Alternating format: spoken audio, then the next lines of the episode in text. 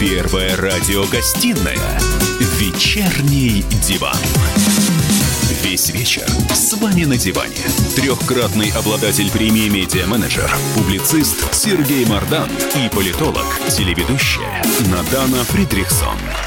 Всем здравствуйте. В эфире радио «Комсомольская правда». Я Сергей Мордан. И я Надана Фредериксон. Для тех, кто не расслышал в подводке, это мы.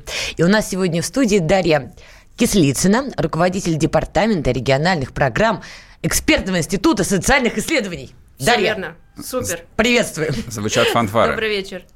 Дарья, пожалуйста, чуть поближе к микрофону, чтобы наши слушатели Да, конечно. все расслышали из того, что вы Абсолютно. будете рассказывать. Чтобы всем было удобно. Давайте поговорим об окончании очередной афганской войны. Еще одна сверхдержава с позором отступает из афганских гор. Вспомним, товарищ, мы Афганистан, Зарево пожарищ, горный океан. Эти передряги жизни и войны Вспомним на просторах мирной тишины Вспомним с тобою, как мы шли в ночи Я Это- прямо вижу Трампа с бутылкой водки, Это который а- а- сидит и подпевает. Адаптированная не советская версия, потому что в оригинале поются «Вспомним, товарищ, мы Афганистан», «Зарево пожарищ», «Крики мусульман». А, друзья мои, давайте переведем эту песню на английский язык и отправим, И отправим. Дольду нашему в Твиттере, чтобы он пел. Пел А, душой. Значит, 28 числа в Дохе было подписано соглашение между Соединенными Штатами Америки в лице, по-моему, специального представителя по Афганистану в присутствии, соответственно, госсекретаря и талибами, с которыми североамериканские штаты воевали в течение 19 лет. Да, с 2001 года после трагедии 11 сентября. Да, все, закон... все закончилось, ну, вот так, как закончилось. Не, да. ну пока не закончилось, Трамп- пока троеточие. Шампанское-то открывать рановато. Не, а нам-то какое шампанское. Это слава великому афганскому народу, народу-победителю. Мы при чем? Нас тоже оттуда вышибли в 90-м году, хочу напомнить. Вообще-то все не так однозначно. Абсолютно Дарья, однозначно. Что думаете? Трамп с позором уходит из Афганистана, триумфально выходит из Афганистана. Хорошо ли это? Плохо ли это?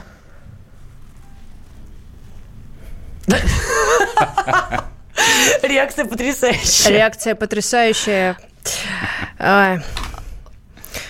А, Вы знаете, коллеги, я за то, чтобы каждый говорил по своим сильным компетенциям. Я Афганистан занимаюсь... не ваша. А я занимаюсь внутрирегиональной повесткой и Про российской политикой.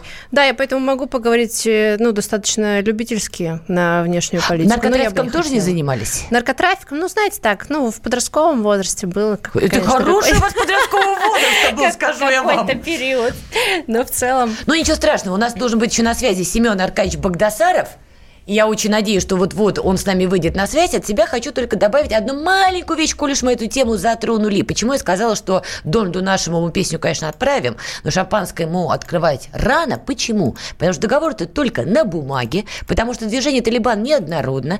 Присягнули на верность только часть талибов, а вот вторая часть, они такие упертые сопротивленцы. Они не хотят, чтобы они были легализированы международным сообществом. Они не хотят сжать руку Дональду Трампу. И, скорее всего, вот эта вторая часть Талибана примкнет к боевикам ИГИЛ, которые сегодня уже базируются в Афганистане. Да, Сереж, если ты не знал, то почитай матчасть. Здрасте, господи, какие. И а, я, а я думал, что афганцы 200 лет просто воюют с белыми э, сатанами, вот, которые лезут и лезут в попытках их цивилизовать. Позволь договорю, есть еще одно маленькое, но серьезное «но». Официальный Кабул, скажем так, мягко, не в восторге от этой сделки. Конечно, какая-то марионетки. Президент Гани Афганистана, который недавно был переизбран с очень сомнительным процентом, но все-таки ему нарисовали эти 50 с копейкой, и вот он переизбрался, он не хочет этой сделки, поэтому он моментально на следующий день заявил, что никаких а, заложников 5000 талибов никто освобождать не будет, хотя это было условием сделки. Боится официальный Кабул. Ну, давай поговорим с профессионалом. С нами на прямой связи Семен Аркадьевич Багдасаров, директор Центра изучения стран Ближнего Востока и Центральной Азии. Семен Аркадьевич. Я? Здравствуйте. Здрасте. Категорически вас приветствуем в этот славный вечер. Спасибо. Как думаете, долго ли после вывода американских войск, ну, по, по крайней мере, основной части, удержится этот э, режим президента, которого Надана Ну, на- упомянула? На сегодняшний день Талибан в той или иной мере контролирует свыше 70% территории э, Афганистана. Естественно, речь будет о Кабуле, и некоторых других крупных городах, конечно, на севере страны, да. Ну, сколько он продержится, гадать бессмысленно, да, но может произойти очень даже быстрое распадание режима и вооруженных сил, часть которых, особенно из пуштунов, состоящих, перейдет на сторону Талибана. Это может произойти достаточно быстро. Семен Аркадьевич, а скажите, пожалуйста, американцы действительно выведут э, все, всех своих военных из Афганистана? И вообще, ну, хорошая ли это новость для России? Это хорошо как... или это плохо? Как-то смутно Трамп всегда объясняет, понимаете, с одной стороны, вроде 4, 14 месяцев должны вывести, потом какие-то оговорки идут, и пойми, так все их выведут или не всех выведут. А потом как-то э, будет готова, значит, афганская армия и так далее. Когда она будет готова, еще сто лет, может быть, не готова, понимаете? Поэтому вот такой какой-то странный, это как по серии. Мы, они вроде выводят, но в то же время окончательно все не вывели, понимаете? Это правда, да. Вот э, тут говорить, за него там думать, как главнокомандующий американского, это бессмысленно. А для России-то это хорошая новость. Вот даже если какую-то часть они выведут, наркотрафик, например, он возрастет или, наоборот, снизится? Да, слушайте, наркотрафик существует и при них, и после них будет существовать, да. Э, наркотрафик был низок, когда Мулла Амар лидер Талибан э, в 2001 году издал указ о запрещении э, посева наркотиков под угрозой смерти, да. Тогда резко упал, менее 200 тонн было в год, да. Сейчас это где-то местами доходит свыше 9, свыше 9 тысяч тонн, и на складах у них пару-тройку лет назад было в запасе 12 тысяч тонн. Э, вот э, такое махина такая. Поэтому боюсь, что нет. Мы просто, когда говорим о наркотрафике, мы должны четко понимать, что э, мы не граничим с Афганистаном.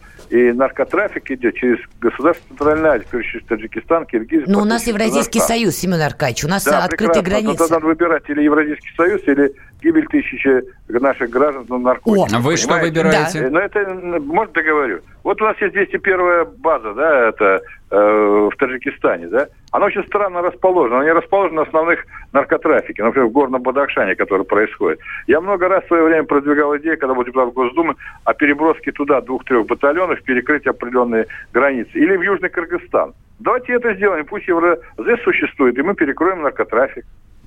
Но... Да. Мы не хотим ничего делать, в то же время думаем, а как бы там на американцы за что-то сделать? Да ничего они за нас сделать не будут. Скажите, пожалуйста, террористическая угроза для м, России возрастает с выводом американцев? Да, а в чем она может вырасти? Извините меня, мы не граничим с Афганистаном. Опять же, Центральная Азия? Она... Нет, послушайте, послушайте. Евразийский? Понимаете, Средняя Азия – это не составная часть Российской Федерации. Но у нас, опять же, это? свободные границы по евразийской истории. Значит, я, свободные я вот границы допускают, что количество терактов в Южном Кыргызстане стало, не стало в 2-3 года, а у нас периодически возникает, как правило, с граждан выходцев оттуда. Вот и все. Так мы Здесь же... находится значительная часть молодежи и так далее, вот, с которых это все формируется. Так Но мы... надо несколько по-другому смотреть. Мы как-то примитивно смотрим. Если граница с Афганистаном что-то произойдет, все у нас резко пойдет. Мы должны четко контролировать и наркотрафик, и миграционные потоки при всем том, при Евразесии там и так далее. Если не будет этого, ну тогда так и будет, вот что у нас происходит с наркотрафиком. Я прошу прощения. Слава богу, более-менее контролируем. Вы дважды, вы, вы, вы дважды сказали о том, что мы не граничим а, с Афганистаном, и, в общем, нам беспокоиться не о чем, в том числе и по поводу террористической угрозы, так мы и с Сирией тем более не граничим, а вон воюем там уж пять лет. давайте так. И проблема терроризма, что касается Сирии, это наше свободное общение э, безвизовое с Турцией. Турция является базовой страной, где находится большое количество э, значит, э, террористов. Вот сейчас в Идлибе воюет исламская партия Туркестана. Это ответвление исламской партии Узбекистана. Да? Вот и все, весь ответ на этот вопрос. Закройте как следует границы с Турцией, тоже ничего не будет.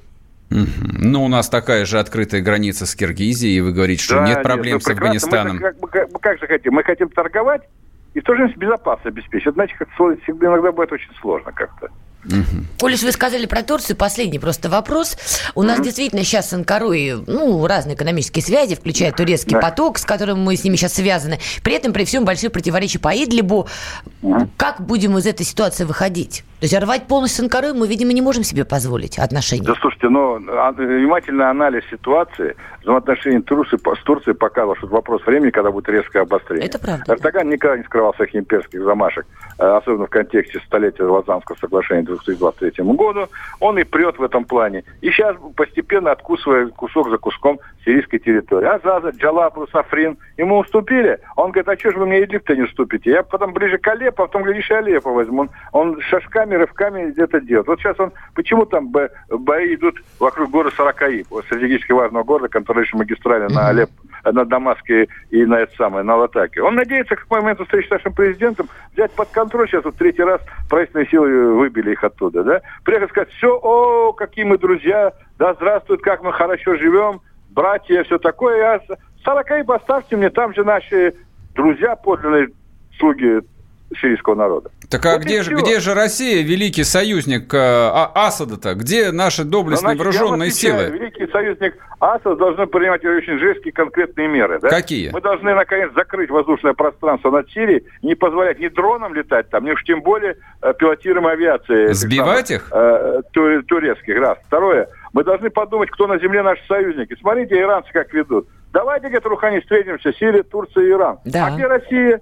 А иранские формирования говорят, вы нас не стреляйте, мы вас тоже стрелять не будем туркам. Очень, это как бы в драку вступаешь, товарищ, говорю, его бейте, меня не будете бить, я вмешаться не буду. Это такие союзники не нужны. А рядом союзники, сирийские демократические силы, курские формирования, 30-тысячный корпус готовы выделить для войны против турок. Мы говорим, не, не можем. А вдруг окончательно испортим отношения с Турцией? Ну, нам же торговать надо, а куй строить, там денежку зарабатывать, э, турецкий поток. Как будто туркам это не надо.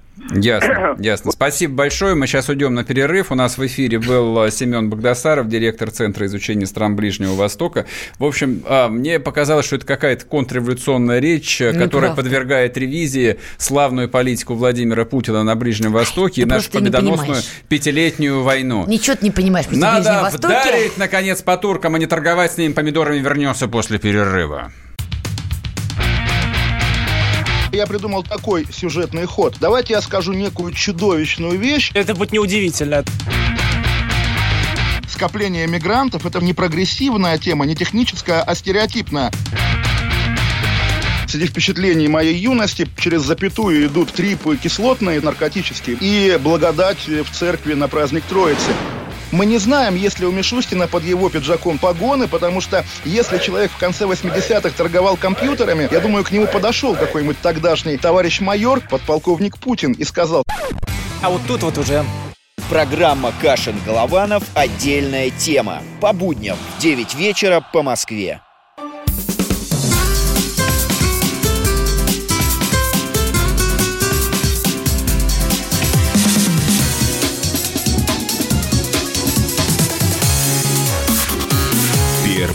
Радиогостинная «Вечерний диван». Всем здравствуйте! В эфире радио «Комсомольская правда». Я Сергей Мордан. Я Надана Фридрихсон. Ну, я вот не знаю, Дарья, вас представлять еще раз. У нас просто был такой интересный разговор в рекламную паузу. Ну, уж представлю. С нами в студии Дарья Кислицына, руководитель Департамента региональных программ, а эксперт Института социальных исследований. Так, Три дня все выходные и сегодня продолжаем обсуждать. Вышло несколько фильмов, такую странную очень дату, про которую, мне казалось, все давным-давно забыли. Вот а мои взрослые а дети... Да, взрослые мои дети никогда и не знали. 25 лет прошло со дня убийства Листьева. Был такой руководитель э, я не знаю, Первого канала или ОРТ. ОРТ. Да, тогда Он назывался ОРТ, а потом, стал, да, потом это стало называться Первым каналом. А это была культовая фигура на отечественном телевидении в 90-е годы, ну, собственно, ровно до момента с смерти. И вот поскольку я хорошо помню там это событие, да, это действительно потрясло, ну, не могу сказать всю страну, вряд ли эту страну потрясло, страна совершенно другими там заботами потрясло, жила. Потрясло. А Москву-то, да, Москву потрясло, да, но тем более тогда а, телевизионные каналы жили своей насыщенной внутренней жизнью, ими никто не руководил, они ни перед кем ни за что не отвечали, они просто на следующий день поставили заглушки на телеэкранах и вообще не вели никаких трансляций. У них был траур. Вот, они считали, что вся страна должна скорбеть вместе с ними. Можете себе такое представить? Я вот сейчас не могу себе такого представить. Ты просто очень злой человек. Другой вопрос. А кому, по какой причине вдруг понадобилось вспомнить такую неоднозначную дату, которая не имеет никакой связи с сегодняшним днем? Вообще никакой. Где мы и где ведущий Первого канала 25-летней давности. Который стал потом вот главой этого мне. Первого канала. Ну, Дарья, он, он им пробовал ровно два месяца все же. А потом его убили. Ну да. Дарья, скажите, вы-то видели вот фильмы, которые выпускала редакция на YouTube-канале? Ксения Анатольевна Собчак выпустила тоже к 25-летию гибели с момента Листьева фильма. А вы знаете, я вот зацепилась за фразу по поводу того, что это было резонансное событие для Москвы, там mm-hmm. непонятно как для России. Я вот в тот момент жила еще как раз в той России, России, которая э, за пределами Москвы. Глубинная. Глубинная, да-да-да, наша часть. Я вот помню достаточно четко. Кстати говоря, то утро, то есть мне тогда там было, ну, не, не так много лет, но какое-то очень такое яркое детское воспоминание. Я помню, что вот Я проснулась, и родители Мгм. выхожу на кухню, а родители сидят в таком, ну, каком-то крайне траурном состоянии и говорят, Листьева убили. И у меня, ну, вот какое-то такое мощное воспоминание-то, несмотря на то, что 25 лет прошло. Поэтому я бы тут э, на уровне такого бытового обсуждения даже бы расширила повестку до того, что это было резонансным событием действительно для всех, потому что, ну, действительно, личность культовая, люди там с ним... Я, честно говоря, не помню частоту передач на тот момент, как они выходили, но понятно, что, э, условно говоря, это было, это было лицо, которое, ну, там, фактически было плюс-минус членом каждой, там, э, второй семьи. То есть А вот- сегодня актуально поминать вот годовщину его гибели, Вы Знаете, разбираться, мне кто убил? кажется, я бы тут... У у нас достаточно в традиции политической принято апеллировать к тем или иным датам. Вот и в привязке к отдельным персоналиям, в привязке к историческим событиям которые там были и там, в 90-е, и в советское время, и раньше. То есть у нас, в принципе, достаточно так характерно а, относиться к тем или иным датам. Поэтому, мне кажется, здесь еще такой аспект есть, что вот даты, и в дату обязательно важно вспомнить. Ну и, конечно, там четверть века, и, ну, скажем так, четверть века, а, она характеризуется тем, что определенную, с- определенной частью персоналии мы эту четверть века прошли, а какие-то ушли там достаточно давно в прошлое, но, тем не менее, они остаются не менее резонансными. Это часть нашей истории, которую важно знать и помнить. Я прошу прощения, просто радио «Комсомольская правда» к 25-летию гибели Тоже не удержалась, да, Владислава тоже, да, решила словить хайп на этом. Сделала целый спецпроект, который обязательно всем рекомендую послушать сразу после нашего вечернего дивана. Там есть мнения, реплики и показания тех, кто не поучаствовал в фильмах, которые я уже назвала ранее. Действительно, очень интересный спецпроект. Так уж получилось, что я видела, когда он собирался, и должна вам сказать, там прям, ух, мороз по коже. Ну, мы еще раз вам эту информацию повторим. А что касается, почему именно сейчас, я понимаю, 25 лет, да, четверть века.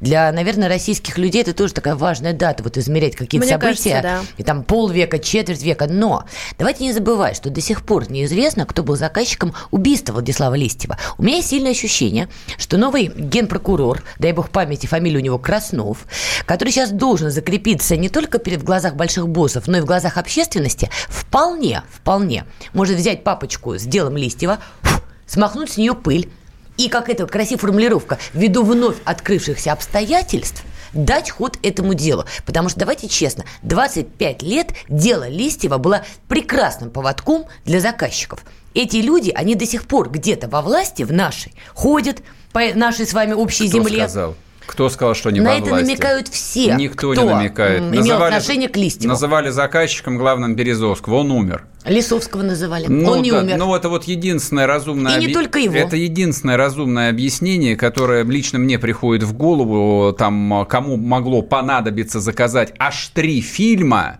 под дату, которая не имеет вообще никакой связи с ну, то есть сегодняшним к днем. чему-то, скорее всего, ты согласен, что это не того- просто для так. того, чтобы, да, наехать на Сергея Лисовского в очередной раз. А почему ты не допускаешь, что Краснов сейчас, как молодой генпрокурор, не прославится тем, что он станет тем генпрокурором, который впервые за 25 лет откроет дело Листьева и, возможно, доведет его до конца? А, я думаю, что перед Красновым стоит такое количество масштабных задач, которые в состоянии оценить только президент. что если Прокуроров он- гонять? Что вот если, э, что если- поддержу, абсолютно. Что Ну, если он принесет папочку с там история. зам- замшилым делом, убили какую-то ведущую 25 лет назад. Вы что, товарищ, вы что, товарищ генерал, вам нечем заняться, что ли?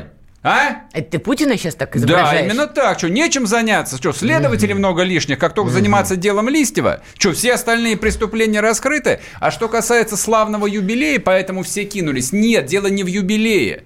А в чем? А, а дело в том, что информационная повестка во многом формируется медиакратией, руководителями федеральных каналов. А все руководители федеральных каналов и те, кто рядом с ними, это вот то самое поколение, которое повзрослело и постарело. Листьев-то умер, его убили рано. Серьезно? Они успели постареть. Но это их жизнь, это молодость, поэтому и Первый, и Россия, и НТВ, и Ксения Собчак, все отсняли кино, которое, в принципе, нафиг никому не нужно. Не видела кино у России, но- у НТВ? Но для них это фантастическая тема, это же так важно. Мы же пережили целую эпоху. Какую вы эпоху-то пережили? Вы какую эпоху Так, пережили? минутка ненависти от Мардана, Дарья.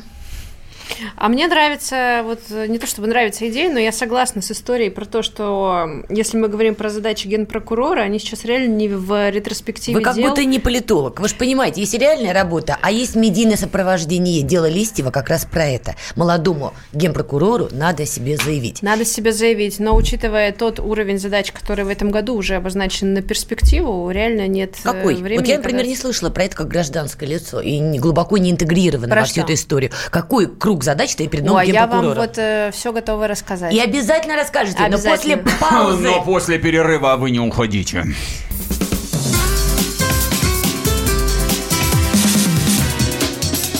Первая радиогостинная «Вечерний диван». Где Антонов? Где Миша? Где Антонов? Где Антонов? Михаил Антонов. Куда он делся? А я никуда не делся. Теперь каждый день с полудня до 15 часов по московскому времени я с вами, а вы со мной. Политика, экономика, мировые и региональные новости, музыка – все это в программе WhatsApp страна. Так что встречаемся в эфире. Первая радиогостинная «Вечерний диван».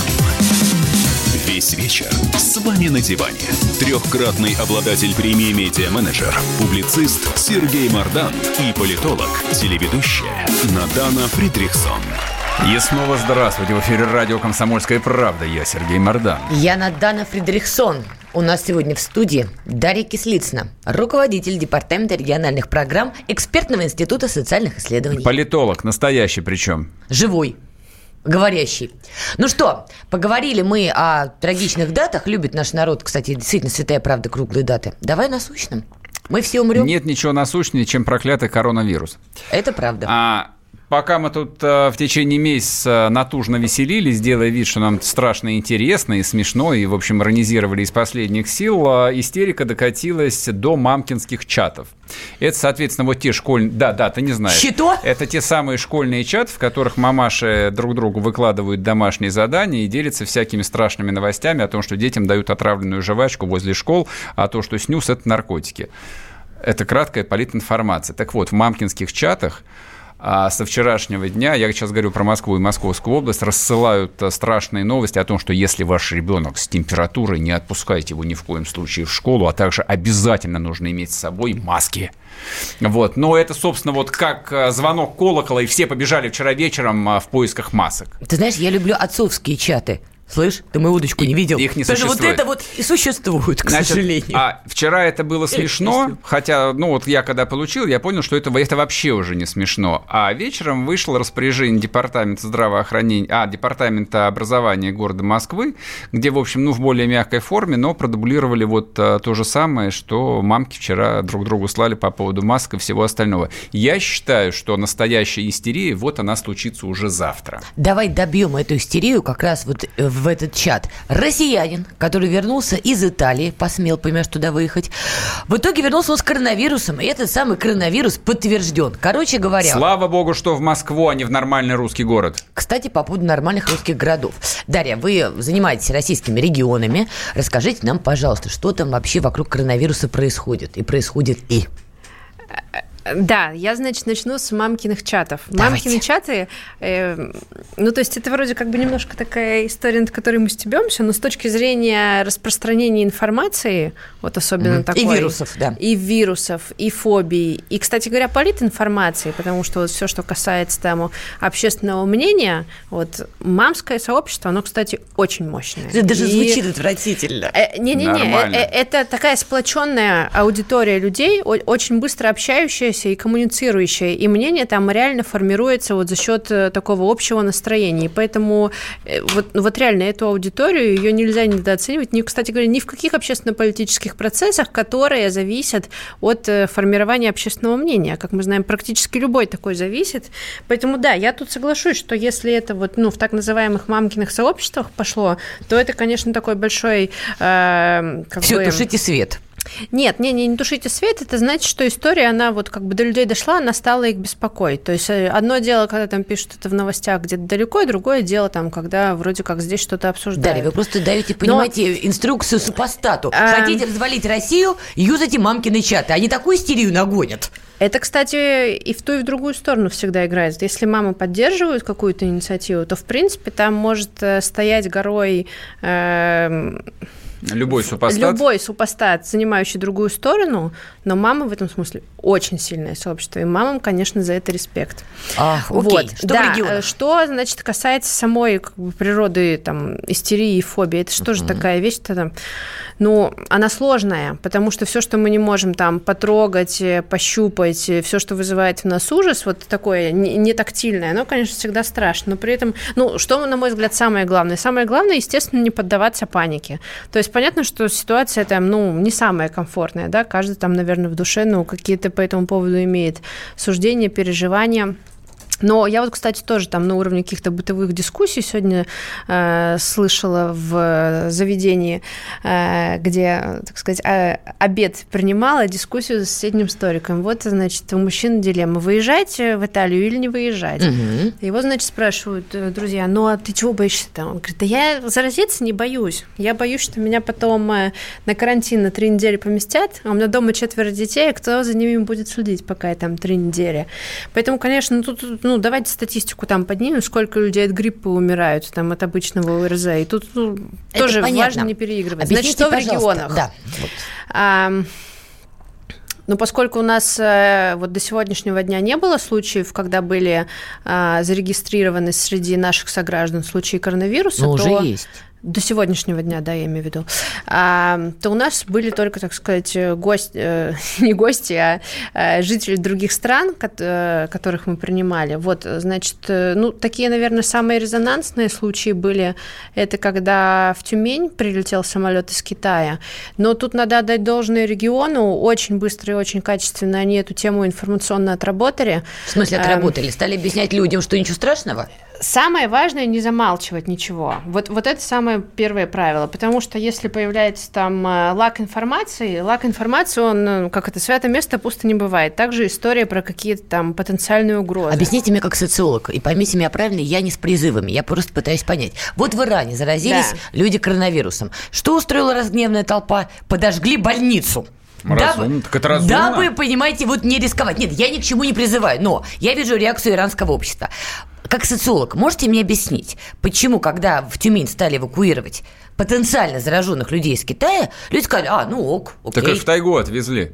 Ну, потому что, во-первых, людям сразу объяснили, что, что происходит, что, стимули... что какие меры предпринимаются. Но это же риск реальный. А, слушайте, ну всех отправили сразу в зону на карантин. Это первая история. Ну, это да. Вторая история, там были достаточно такие еще очень на тот момент территориально ограниченные зоны там, заболевания, распространения этого вируса. И в-третьих, э, ну вот все-таки я там не социолог, а политолог, и как политолог я реально вижу историю про то, что Людям всегда важно говорить правду, даже если она сейчас потенциально опасная. Хм. Потому что не скажи вот в тот момент. То есть, что, что бы могло быть? Регион мог бы промолчать, да? Ну, там, провезли бы как-нибудь там. Втихаря, Втихаря. под покровом ночи. Все, через час информация в тех же маминых чатах, чатах других да. чатах. Все, там бы была истерия там, максимальная по поводу того, что завезли, непонятно, что происходит. Вот, и в этом плане, конечно, важно сразу информировать. Плюс э, там, где были зафиксированы отдельные случаи, именно заболевших китайцев, а, как в Забайкальском крае, например, там сразу создали э, ситуационный центр, сразу там шаги по превентивным мерам, если ситуация будет развиваться дальше. Ну и, естественно, сразу зона карантина и сразу зона отчуждения из таких вот конкретных Прошу мер. прощения, просто да. молния новость упала. 24 человека госпитализированы в Москве и 83 на карантине, э, на карантине после контактов с заболевшими. Прекрасно. Об этом прекрасно. заявил а, мэр ну, наконец, Собянин. Славьте, вот, наконец, политика открытости началась. Да дождались. А Услышали думали, вас, да, а и тут мы, же кинули а новости. У всех есть коронавирус, а у нас его нет. Как жить дальше? Можно я прерву вот ваш ученый монолог? Вы так успокаиваете, а я хочу слегка людей подбодрить. Давай. А, значит, про этого заболевшего в Москве. Но это же был просто анекдот. Чувак приехал из Италии, не из Китая, он приехал из Италии. Да. А, его продиагностировали дома, у него поднялась температура. По идее, в скорой все должны уже были иметь гайдлайн, что нужно, что, вот как нужно действовать, если вам позвонят, говорят, ему плохо, у него кашель. То есть нужно приезжать в костюмах полной биологической защиты, загружать его в целлофановый пакет, вот, и везти куда-нибудь на карантин, в особую зону. Его вместо этого привезли в какую-то московскую инфекционную больницу и положили в общую палату, вот, где еще лежало шесть таких же аглоедов. Соответственно, вот в этой общей палате, я, я знаю, я видел, вот, то есть нянечки, врачки, врачи, вот все ходят по этажам. А что так мало людей-то на карантин посадить? Что только 30? Я думаю, там 30 человек нужно на карантин сажать. Сейчас а, 83. больни- а больницу, скорее всего, придется сжечь теперь. То есть по иранскому пути Дешев- пойдем. Дешевле выйдет, чем ее подвергать дезинфекции. Вот это вот уровень, на самом деле, работы медицины в Москве. Я могу себе представить, как она работает в какой-нибудь Тюмени или Челябинске. Там, случись что, все подохнут просто. Так, так, так, секундочку. А вот теперь, извини, я обязана сказать. Потому что ты сейчас делаешь страшную штуку. Мы на грани истерии. Давайте так. Как минимум, комсомольская правда не призывает ничего поджигать. Мардан возможно. Но вы к нему в телеграм-канал зайдите и уточните этот Там вопрос. я пишу, вот все, меня не Вот ограничивают. всё там пишет, он-то всё. телеграм-канал Мардан, только там Короче, правда жжет настоящая. коронавирус, но я еще раз повторяю. Давайте так, радио «Комсомольская правда» не призывает ничего сжигать. Давайте это тоже водораздел проведем. Дарья, думаю, со мной согласна. Согласна. И я вот, мое личное, просто человеческое мнение. Ну, понимаете, ну, мы в Москве живем. На мой взгляд, достаточно даже тут, ну, смешновато говорить там вещи, типа, старайтесь э, не заходить, не посещать общественные места, учреждения. Ну, мы все контактируем с таким количеством людей каждый день, безусловно. Там, какой бы профессией ни занимались. Там, так или иначе, спускаемся в транспорт, приходим на работу, там некое окружение, куда-то идем. Чихаем, ну, кашляем, трогаем. Да, чихнуть страшно сейчас. Тоже за столиком соседним послушала. Этот мужчина говорит, так ведь сейчас чихнуть страшно. Подумают, что у тебя коронавирус и заберут. Кстати, это хороший лайфхак в метро. Если вы попали в час пик и вас кто-то придав- придавил, начинайте неистово кашлять и чихать. Слушайте, и вас ведь китайцев-то обходили Ник- первое никто время, ничего, говорят. Никто ничего не боится. Все знают, что это все, в общем, какая-то полная хрень, все эти разговоры. По-моему, федеральным каналам не о чем просто забивать Мы с тобой эфир, федеральный канал? Мы? Нет. А мы поддерживаем. А мы поддерживаем. На самом- Ничего не бойтесь, на самом деле. Все ложь, ложь полная. И провокация. провокация. Да. Русские ни от чего помереть не могут. Ну, по крайней мере, от коронавируса однозначно. От алкоголизма, скорее, мы можем, э, да, помереть. Иммунитет укреплять всем. Да, а и с иммунитетом у нас все в порядке. Да. Вон, зиму пережили. Которой не было. Прекрасно. Вернемся после перерыва, не уходите.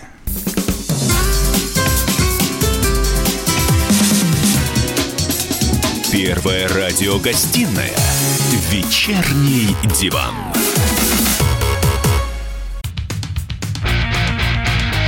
Я придумал такой сюжетный ход. Давайте я скажу некую чудовищную вещь. Это будет неудивительно.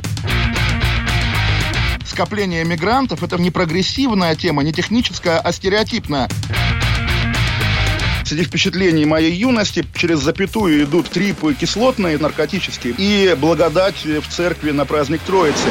Мы не знаем, есть ли у Мишустина под его пиджаком погоны, потому что если человек в конце 80-х торговал компьютерами, я думаю, к нему подошел какой-нибудь тогдашний товарищ майор, подполковник Путин, и сказал, А вот тут вот уже Программа «Кашин-Голованов. Отдельная тема». По будням в 9 вечера по Москве.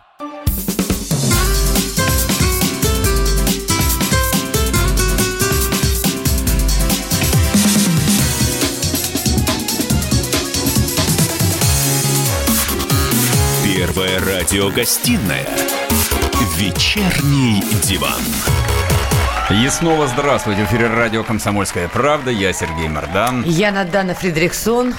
Ну, представь, гости-то, будь да, у нас джентльменом. Дарья Кислицына, настоящий политолог, а не те вот, которые ходят Они вот по это вот Не, не те вот, да-да-да. Да, человек, который разбирается в вопросе. Значит, а, меня уже ругали, что я тут неудачно пошутил по поводу коронавируса. Не переживайте. Значит, у «Комсомольской правды» есть живой свидетель того, что все это ложь и провокация, никакого коронавируса нет. В Китай съездила а, специальный корреспондент комсомолки Дарья Асламова. Дарья Асламова. Выучи приехала- волшебное имя. Оно я в ее, этих стенах. Я ее очень много лет знаю. Вот, приехала, живет себе, вон, яичницу жарит и пишет статьи. Сейчас мы ее выведем в эфир. Как там Даша? Дарья. Да, добрый вечер. Да, приветствуем. Ну, как вы там? Ну, вы не, не говорите за меня, что якобы коронавирус не существует. Я лишь заявила о том, что коронавирус создан искусственно и создан искусственно с политическими целями. И цели эти вполне конкретные. А, если мы просто проследим всю цепочку, она довольно, довольно четкая. А, начинается Гонконг, а, потом Китай. Вы имеете в виду протесты? помните. Правильно? Мгм, Да, да, протесты, в которых я была. Далее мы имеем то, то, что э, обширный шелковый путь, и мы уже о нем все забыли, а ведь Китай строил шелковый путь, и он должен был внедриться буквально через несколько месяцев. Кто сейчас помнит о том, что шелковый путь, кто должен соединить Китай со всей Евразией, через всю Евразию пройти, уже были построены все дороги, и этот проект открылся медным тазом, потом заканчивается, а, потом они вступают в торговую войну жестокую, значит, э, США, который обещает им, что вам мало не покажется. И что мы имеем в виду? И именно когда у них начинаются новогодние каникулы, когда весь Китай, потому что там все гастарбайтеры, люди работают в больших городах миллионами, они все разъезжаются на каникулы, разнося ровно по всему Китаю. Дарья, вирус. прошу прощения, что просто было понятно. То есть вы хотите сказать, что американцы создали биологическое, этническое оружие и траванули Поднебесную? Ну, вообще-то об этом было заявлено еще э, в августе э, э, прошлого года. Кем? А, э, уни- Это Кембриджский университет сделал заявление не конкретно о ЦРУ. Они сделали ученые заявление через The Telegraph о том, что а, правительство не готово к тому, что пришло время, э, что сейчас очень легко, летально и быстро и дешево нечистые на руку люди, я цитирую статью, могут создать а, этнические вирусы, основанные на ДНК. Дарья, а что значит И этнические? Что он поражает только азиатов, по-вашему? А, этнический вирус, это не значит, что он поражает только азиатов. То есть, э, например, у вас может быть смешанная кровь, вы можете переболеть, если вы окажетесь в, в центре эпидемии. Естественно, что если э, у вас масса хронических заболеваний, это вас добьет, как любой ОРВИ и грипп. А, но просто этот вирус ма- максимум поражает, он основан на ДНК. И поэтому э, они заявили об этом еще 30, я вам скажу, в августе прошлого года. И статья, статья была опубликована. Это Центр а, а, за, по борьбе по выявлению рисков для существования для жизненных рисков. Они заявили ученые сразу, что мы пришли, мы биоинженерия, к сожалению, и к нашему ужасу подошла к уровню создания этнических вирусов, что по сути своей является геноцидом и наиболее опасная ситуация, потому что поймать и отследить этнический вирус невозможно.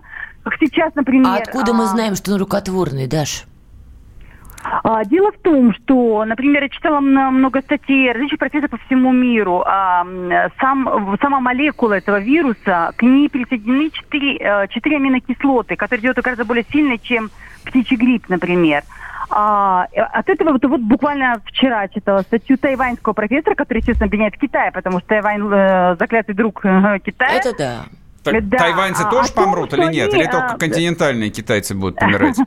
А, Дело не в этом. а, лю- Любой как бы азиат, э, это может быть кас- касаться китайцев. У нас у всех есть... Вы помните, что Путин да, когда четко заявил о том, что он собирает ДНК народа, как бы Ага. все над ним смеялись и говорили, что это паранойя. Помните Так. Александра Блока? паранойя. До скифы мы, до азиаты. Так, я не понял. Не, Пророчество. Не, я пока что вижу, что помирают итальянцы и иранцы, которые никоим боком не азиаты А, а вообще, вот а вам настоящие не удивляет- тарийцы. Не удивляет, что вирус, мы не знаем в какой форме, попал в правительственный квартал э, Ирана. Именно в правительственный квартал. И помирают-то, собственно говоря, люди крайне высоко, Это правда. высокопоставленные. Это правда. Это Почему действительно вызывает много вопросов. Почему люди, которые бедные, приходят молиться, и вы знаете, что принято целовать святыни, и люди умирают, но почему-то умирает в большинство высокопоставленных лидеров, кто только сегодня умер один из один из них. Бывший посол Ирана в Ватикане. Да, совершенно верно. Нет, нет, это не он. Уже следующий. А, уже Сегодня следующий? новая жертва. Это он входил, по-моему, в Совет Безопасности, один из очень важных людей приближенных. Ну вот из этого же квартала. То есть человек очень влиятельный. Ой, Даш, нам, нам-то бояться, да фиг с ними. Вот че- даже вот иранцев мне не, жал, не жалко, честно говоря. Ни китайцев, ни жалко? иранцев. Мне всех жалко. А мне и и не, не, это мне а тоже, мне что тоже не будет всех. Китая, мы следующие, ребят, вы чего, вы что, маленькие? А для нас ну? тоже сделают новый? Ой, я даже боюсь думать, если не будет Китая. А Это- почему мы следующие? Э, Нет, во-первых, как бы э, американцам, во-первых, я уверена, что э, согласно тому, что есть патент на этот вирус, он создан в 2018 году, что на него уже есть вакцина. Хотя они говорят, что это не тот же самый коронавирус, это все-таки мы не то создавали, это Питтсбургский институт, это не тот же самый вирус, у нее есть патент, я уверена, что есть и против, уже, уже есть вакцина. Не, не зря же они его создавали. А, говорят, что якобы создавали в научных целях. А, дело в том, что это очень хорошо сидеть в Америке, наблюдать, как а, паникует Европа, бегает Европа, закрываются границы, отрезается от всех глобальных связей Китай, абсолютно изолируется, а, рушится полностью экономика Китая, рушится идея заменить петродоллар, петро, э, петродоллар заменить петроюанем, рушатся все проекты, которые должны были объединить Евразию и создать из нее мощное, мощное и конкурентное государство, и мы снова возвращаемся к гегемонии США. Дарья, спасибо огромное. Просто на студии ваша тезка тоже Дарья. А время заканчивается, хотим тоже успеть передать ей слово. Спасибо. У нас была Дарья Асламова, специальный корреспондент «Комсомольской правды». Она Человек, разоблачила... который разоблачил Америку. Да. Дарья, у вас есть целых, там, не знаю, минута. Не стесняйтесь. Ну, я бы сказала, что это одна из теорий, которая, конечно, имеет право на существование, безусловно, да, там и Дарья ее высказывала, и другие э, разные личности эксперты. Э, но, понимаете как, в любой конспирологической теории ее суть в том, что там факты подтягиваются под обосновательную базу. В данном случае тоже. Поэтому... Нет, но логика-то есть. Кто Логика есть. Кто выигрывает от всего этого? Давайте Логика вот есть. с конца, да? Безусловно. Дарья И- права, пока Соединенные Штаты. Пока. Дарья права, но не все факты тогда в эту теорию ложатся. То есть э, Италия зачем? Цель Да. папа? То есть Да, э, да, а- ослабить да, что? да, да, религиозное влияние? церковь, потому что они То есть там мы выбиваем... Э, конечно. э, э, алло. Да, Да, если мы выбиваем экономику тут э, пожалуйста. Американцы ненавидят католическую церковь. Вот за, за них и говори тогда, да. Поэтому я, конечно, не генетик, но я склонна придерживаться версии, что все-таки это процесс естественный. Спасибо большое. Наконец-то вот э, хоть один э, здравый человек высказался да, в этой я хочу студии извиниться спокойно. сейчас перед католиками за твое странное высказывание. Я про американцев сказал, а что за них извиняться? Я, это мои братья, менее. это И братья менее. мои, а мы к вам вернемся Да. завтра и расскажем, и вскроем, и разоблачим всех. А может, Счастливо. Даша тоже. Пока.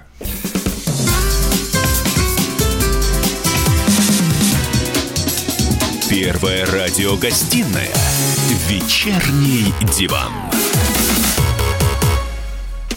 Политика, Владимир Путин приехал в Японию на саммит большой... экономика, Покупательная способность тех денег, которые вы... аналитика, происходит правильно, а что происходит неправильно. технологии, В последнее время все чаще говорят о мошенничестве с электронными подписями. музыка. Всем привет! Вы слушаете «Мир музыки». Радио «Комсомольская правда». Слушает вся страна.